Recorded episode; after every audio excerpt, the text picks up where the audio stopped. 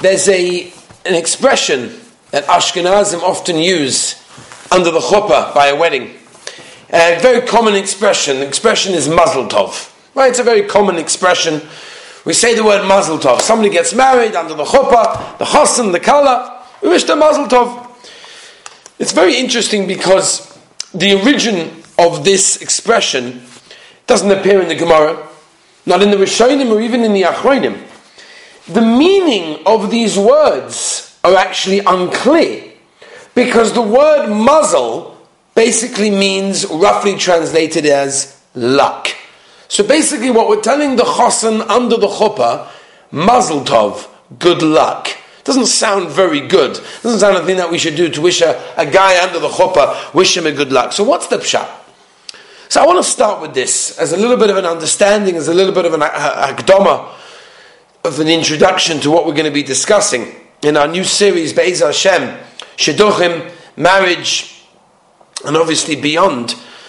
There's a uh, Melio, the Talmidim of Rav Dessler.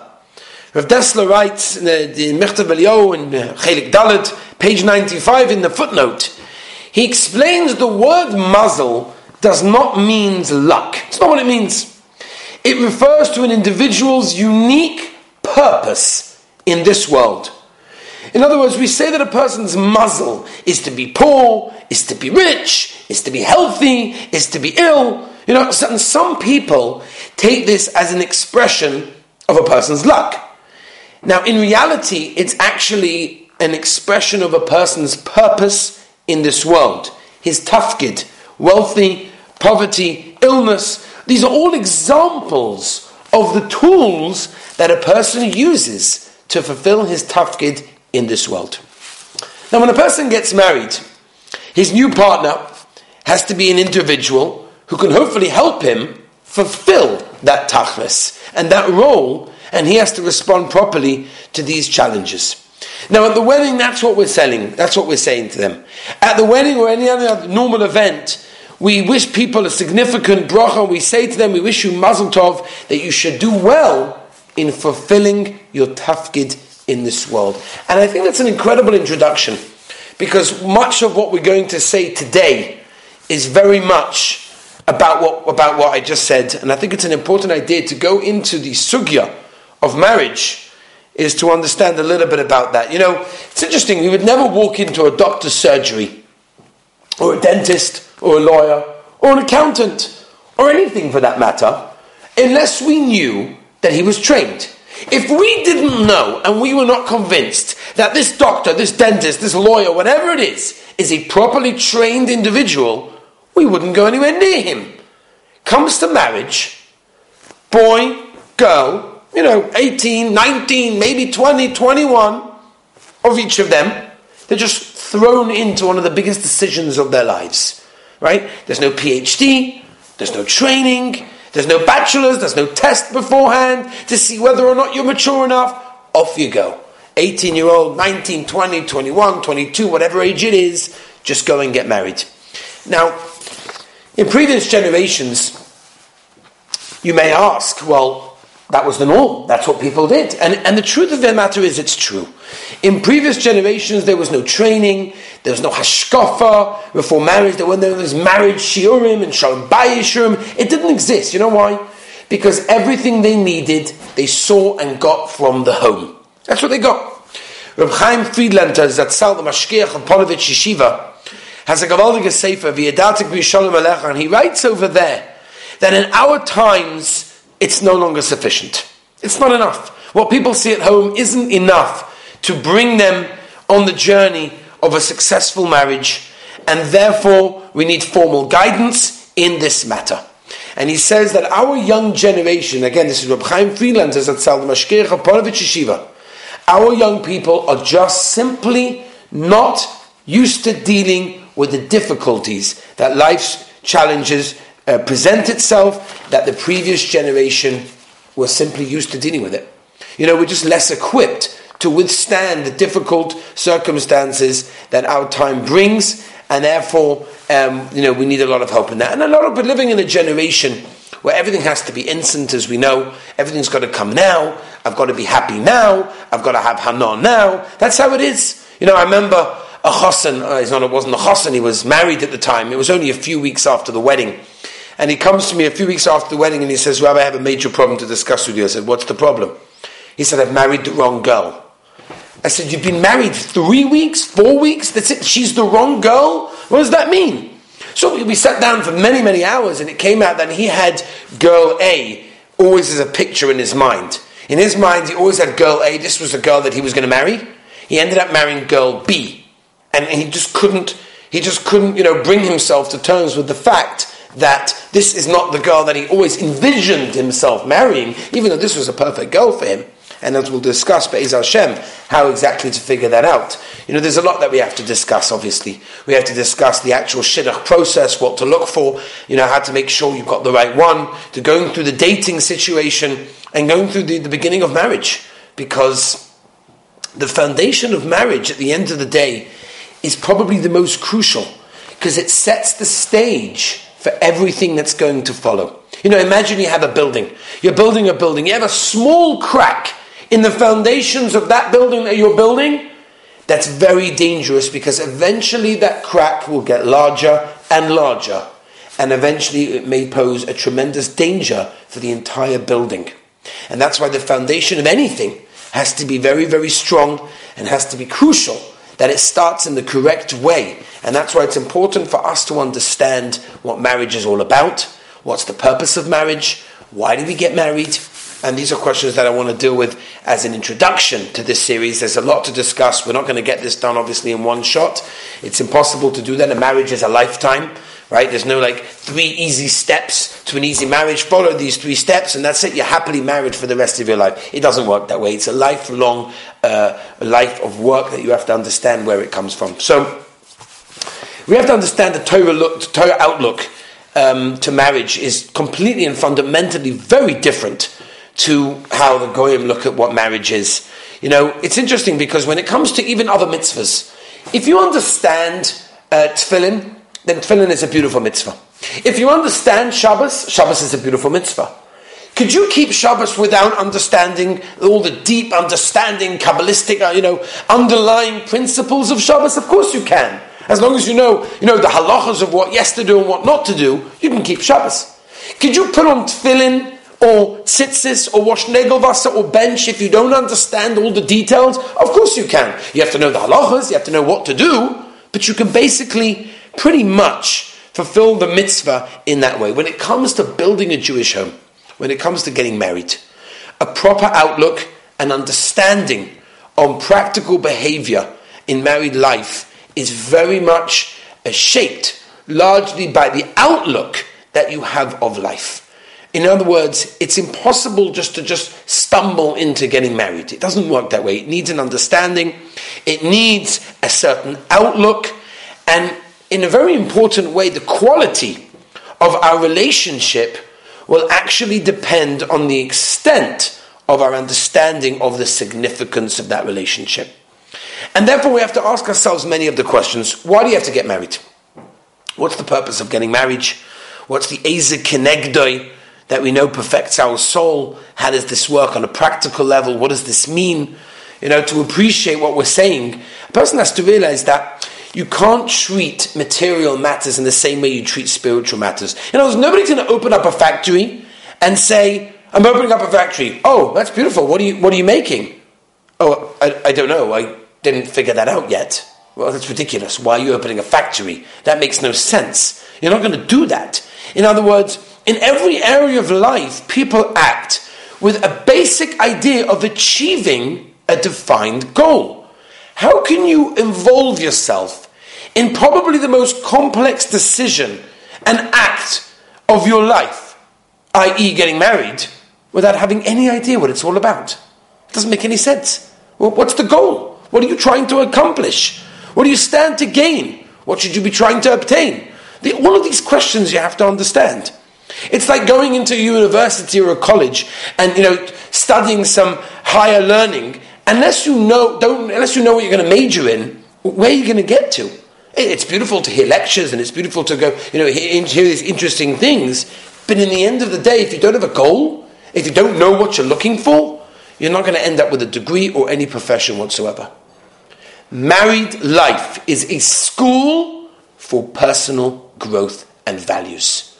What may be acquired in this school is available nowhere else. Nowhere else will you get what's available in a marriage.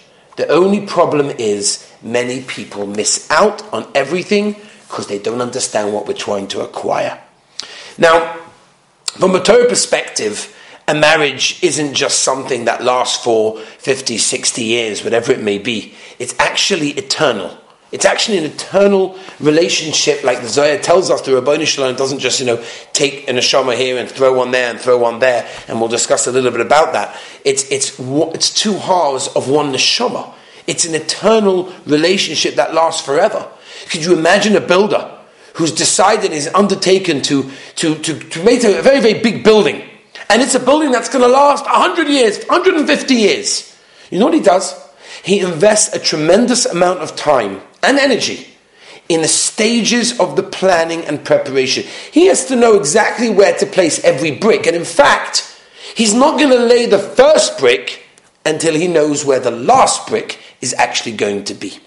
A pitiful building, one that's not going to last very long, is one that just springs up spontaneously with the attitude that, yeah, we'll do it, we'll figure it out, we'll build something, we'll put a couple of things over there, some wires, some bricks, some cement, it will be great. No, no, it doesn't work that way.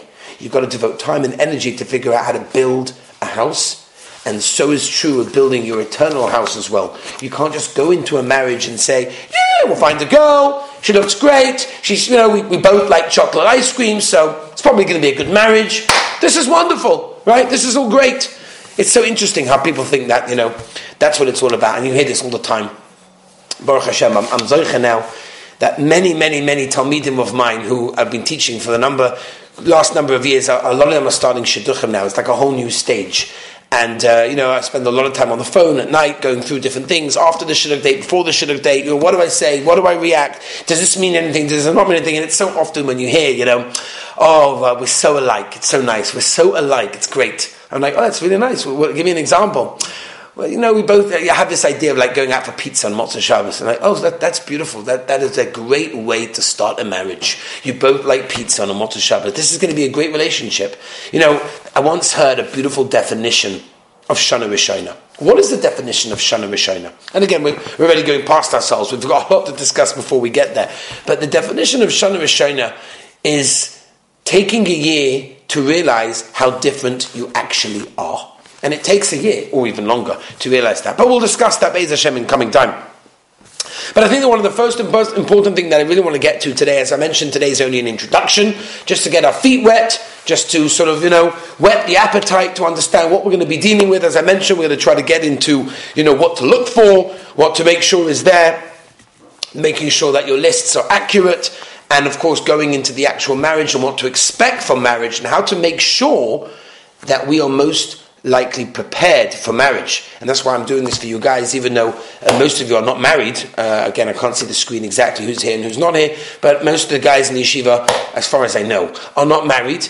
And therefore, if that's the case, what we have to do is we have to prepare ourselves. And what better time than now to prepare ourselves to make sure that we are the best and most possible spouse that we can be um, in a marriage, which is incredible. Now, let's start with one of the most important questions, which I'm sure many of us have asked but maybe we never arrived at an adequate answer. Simple, fundamental question What is the purpose of married life? And we have to clarify this, because without an answer basically means that we're liable to miss out on one of the life's important goals. We have to ask even more basic question. Why did the Rabbeinu Shalom create all of humanity in the form of two genders, a male and a female? Male and females, for those of you that don't know, I'll just tell you now, are very different. That's how it is, just in case you didn't know that. Male and females are totally different. Right? They're totally different.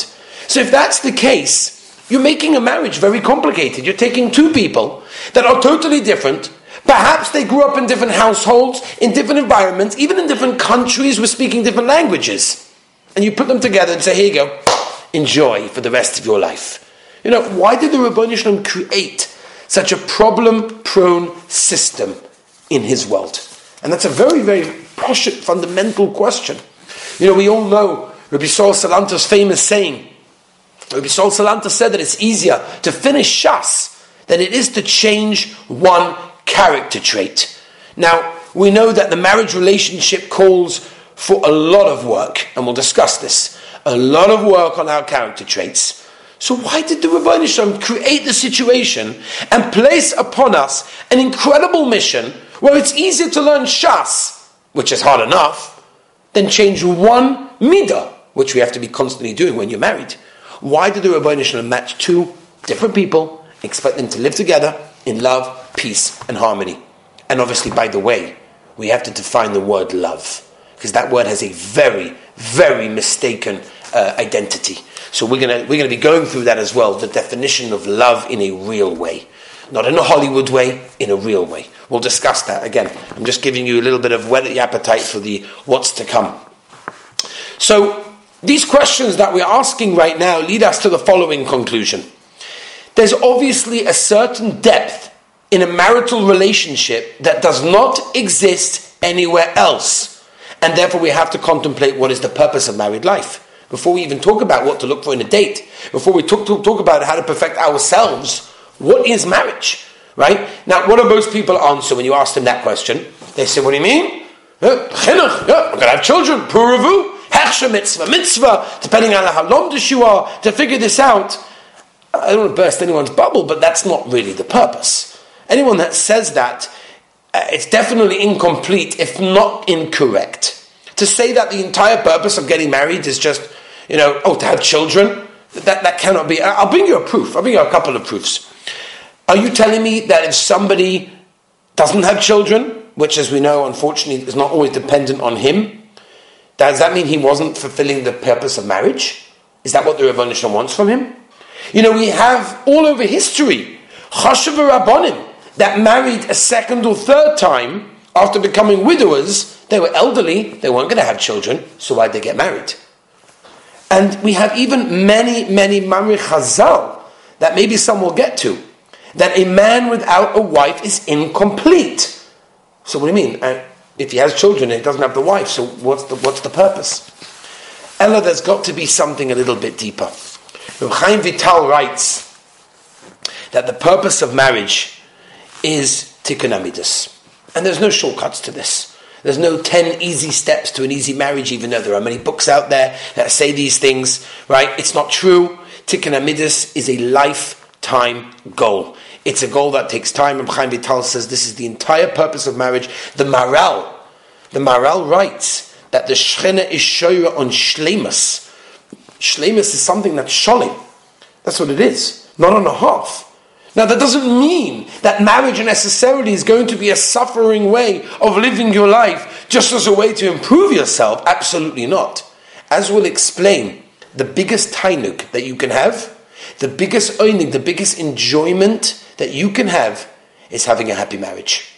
And you can ask this to any person that's happily married. He will tell you the happiest, happiest thing in his life is to have a happy marriage. It's the most important goal. It's the most important thing. And Chazal tell us even more than that. Chazal say, "Kol odom she'ein loy isha." A man that doesn't have a wife, shoroi beloy simcha. He has no enjoyment. Beloy bracha, beloy toiva, beloy toira, and beloy sholem. Without a wife, you have nothing. A wife is the beginning of everything. We know this from many, many places, and I'm not going to go through them now. The Rambam, for example, famously, the Rambam in Hilchas Chanukah, where the Rambam tells us that if a person has only enough money for Shabbos or for candles for Neiris Shabbos or for Menorah, then of course Neiris Shabbos wins because Shalom Bayis. Shalom Bayis is more important than anything else in the entire world. And it's a very, very important idea. You know, I often get asked by Bochrim, um, generally Chassanim, let me hear a piece of advice about marriage. That's great to hear. Give me, give me, a, give me an idea about marriage. Give me a, a, you know, a tip, a tip to Shalom Bayis. It's interesting, you know, it's, it, sounds like all the Chassanim ask this question. The married guys have no interest in asking that question, but the Chassanim seem to be busy with this. So, one piece of advice that I'll, I'll often say, I have a whole bunch, but one I'll often say, just be aware that after you get married, there's going to be differences of opinion between you and your wife. It's, it's, it's, it's normal. You're going to decide you want to go on such a holiday, and she's going to say, no, I'd rather not. I want to go somewhere else. You're going to decide to paint the, you know, the house one color, she's going to say a different color. How to spend your money. Many, many, many different issues. Just know that it's normal. She says, okay, thank you. So what's the advice? What do I do? No, no advice. I'm just telling you that it's going to happen. She said, what's the point of that? At least tell me how to deal with it. Like, what am I meant to do now? So uh, the answer is like simple. You know, let's take an example. Most of you guys are, are, are uh, looking around, I think from America, mostly. So we'll give an American example. Imagine if you have a chasna in Lakewood. You're in Brooklyn, you're in Flatbush, and you've got a chasna in Lakewood. How long does it take to get to Lakewood? So, for example, I say to the guy, you got a chasna in Lakewood, you get in the car, it takes an hour and a half. Is that okay? Uh, yes, that's okay. An hour and a half, okay. Sometimes a bit quicker, sometimes a bit longer, traffic here and there, but an hour and a half is pretty reasonable. Okay, what if you had a wedding in Williamsburg and it takes an hour and a half? Well, are you crazy? I'd go mad. I'd be going crazy in the car, right? Well, I said, but what's the difference? Both places took an hour and a half. Well, what's the difference? How come when you went to Lakewood, that was fine taking an hour and a half, but when you went to Williamsburg, an hour and a half was too much? So he says, what do you mean? It's very simple. When I go to Lakewood, I expect it to take an hour and a half. When I go to Williamsburg, it should take 20 minutes, 25 minutes, no, no more. If it takes more than that, I go crazy. So I say marriage is exactly the same. It all depends on your expectations. If you expect not to have any differences of opinion with your wife, you're going to have a lot of frustration, a lot of agmas nefesh. But if you go into marriage realizing that it's normal, it's fine, then you'll take those disagreements with stride. And that's an incredible idea because everything in life is about, about your attitude.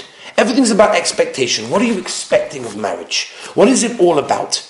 You know, the purpose of the world that we live in is to overcome our problems, right? The Mesillas Yesharim writes this, The only place, by the way, that has no problems is the cemetery. That's the only place in the world that doesn't have problems, and most people don't want to be there. This world, that's what it is. We work on solving problems, we work on finding solutions, that's what it is, right? Eventually you get problems, that's how, that's how life is. But it's fine because we grow from those problems. We grow from it. The very big problem that we have is what many people are missing is commitment.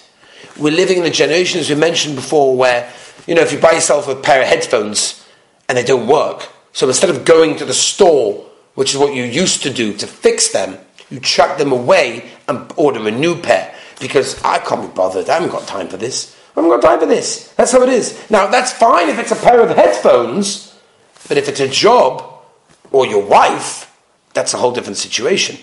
You know, there's a halacha that when you go out to war, you encircle the army, right? You, you try to, you know, surround them. The halacha is you're not allowed to encircle them from all four sides. You have to leave one side for them to escape. So someone to learn pshat in the halacha is that it's an expression of mercy. In other words, let them express, exp, uh, escape. Others learn it very differently. It's actually a strategy of war. When the enemy knows that the um, that he can escape, he doesn't put up such a fight because he can escape, you know. But if he knows he's totally surrounded from all sides, then there's no way he can escape. He'll pull up a, a, a fierce fight. We live in a generation where people, before they get married, have already investigated all of the escape routes. So if it doesn't work out, then, you know, that's what Mesechtas Gittin is for, right? I, have heard this. I've heard this from people. It's absolutely unbelievable. You know, if you feel all boxed in and you've committed yourself and there's no easy escape, you've got to put up a fight. That's how it is. But if you know there's an easy escape, then there's no reason to make it work. There's a famous story of an atheist falls off a cliff. And as he's plummeting down the cliff to his death, all of a sudden a tree appears from apparently nowhere. He grabs hold of the tree. He's suspended, realizing that this tree is not going to last that long. Eventually, the branch is going to snap. Now he calls up to Shemayim and he says, I know I've been an atheist my entire life, but just in case there's somebody there, could you please help me? Then I'll believe in you. All of a sudden, a heavenly voice comes out and says, Sure, I'll save you. He says, Great, what do I have to do? And the heavenly voice calls out, Let go of the tree. And he looks around. Is anybody else out there? You know, when the, sometimes when the going gets tough, then we look for something else. If a person has the wrong perspective to what marriage is, if he doesn't really understand with a mature understanding of what marriage is all about, then he tries to escape. And that's a very dangerous thing. So the most important thing that we have to remember is what is the purpose of marriage. The reason why the Rabbeinu Shalom says Chaim Vital is put us in the situation that the Rabbeinu Shalom created the world so that male and female, who are totally different, come from different worlds, think differently, act differently, respond differently. The emotions are different, the physical, everything is different. Is so that we have the best school to learn how to become the best person. That doesn't mean it's, it's all life is difficult. Life is great if you use it in the right way and you understand. And I'll just end tonight with one last thing. We just had Shavuos Vayichan Om Keneged Chazal tell us what's the Lashon Vayichan. It should be Vayachanu. Why is it a Lashon of singular? There were 600,000 people, close to 3 million people, if you count the women and the children as well. What's Vayichan? Lashon singular. So as we know, Rashi tells us Chazal, Ki'ish Echod Belev Echod. That when Klal Yisrael gathered by the mountain to be to Kabbalah Torah, to accept that Torah, the achdus that they had was incredible, and that caused the Shekhinah to come down. When you have a tremendous achdus, a relationship between male and female, between man and wife, in a way that's healthy, in a way they both understand the goals, and they understand, yes, there are differences, yes, there are times that we may differ in our opinions, but when you have that achdus, you cause the Shekhinah to come down. Be'ez Hashem, next week we'll go more into the understanding of what exactly we should be looking for and how to make sure that we are the best possible spouse possible.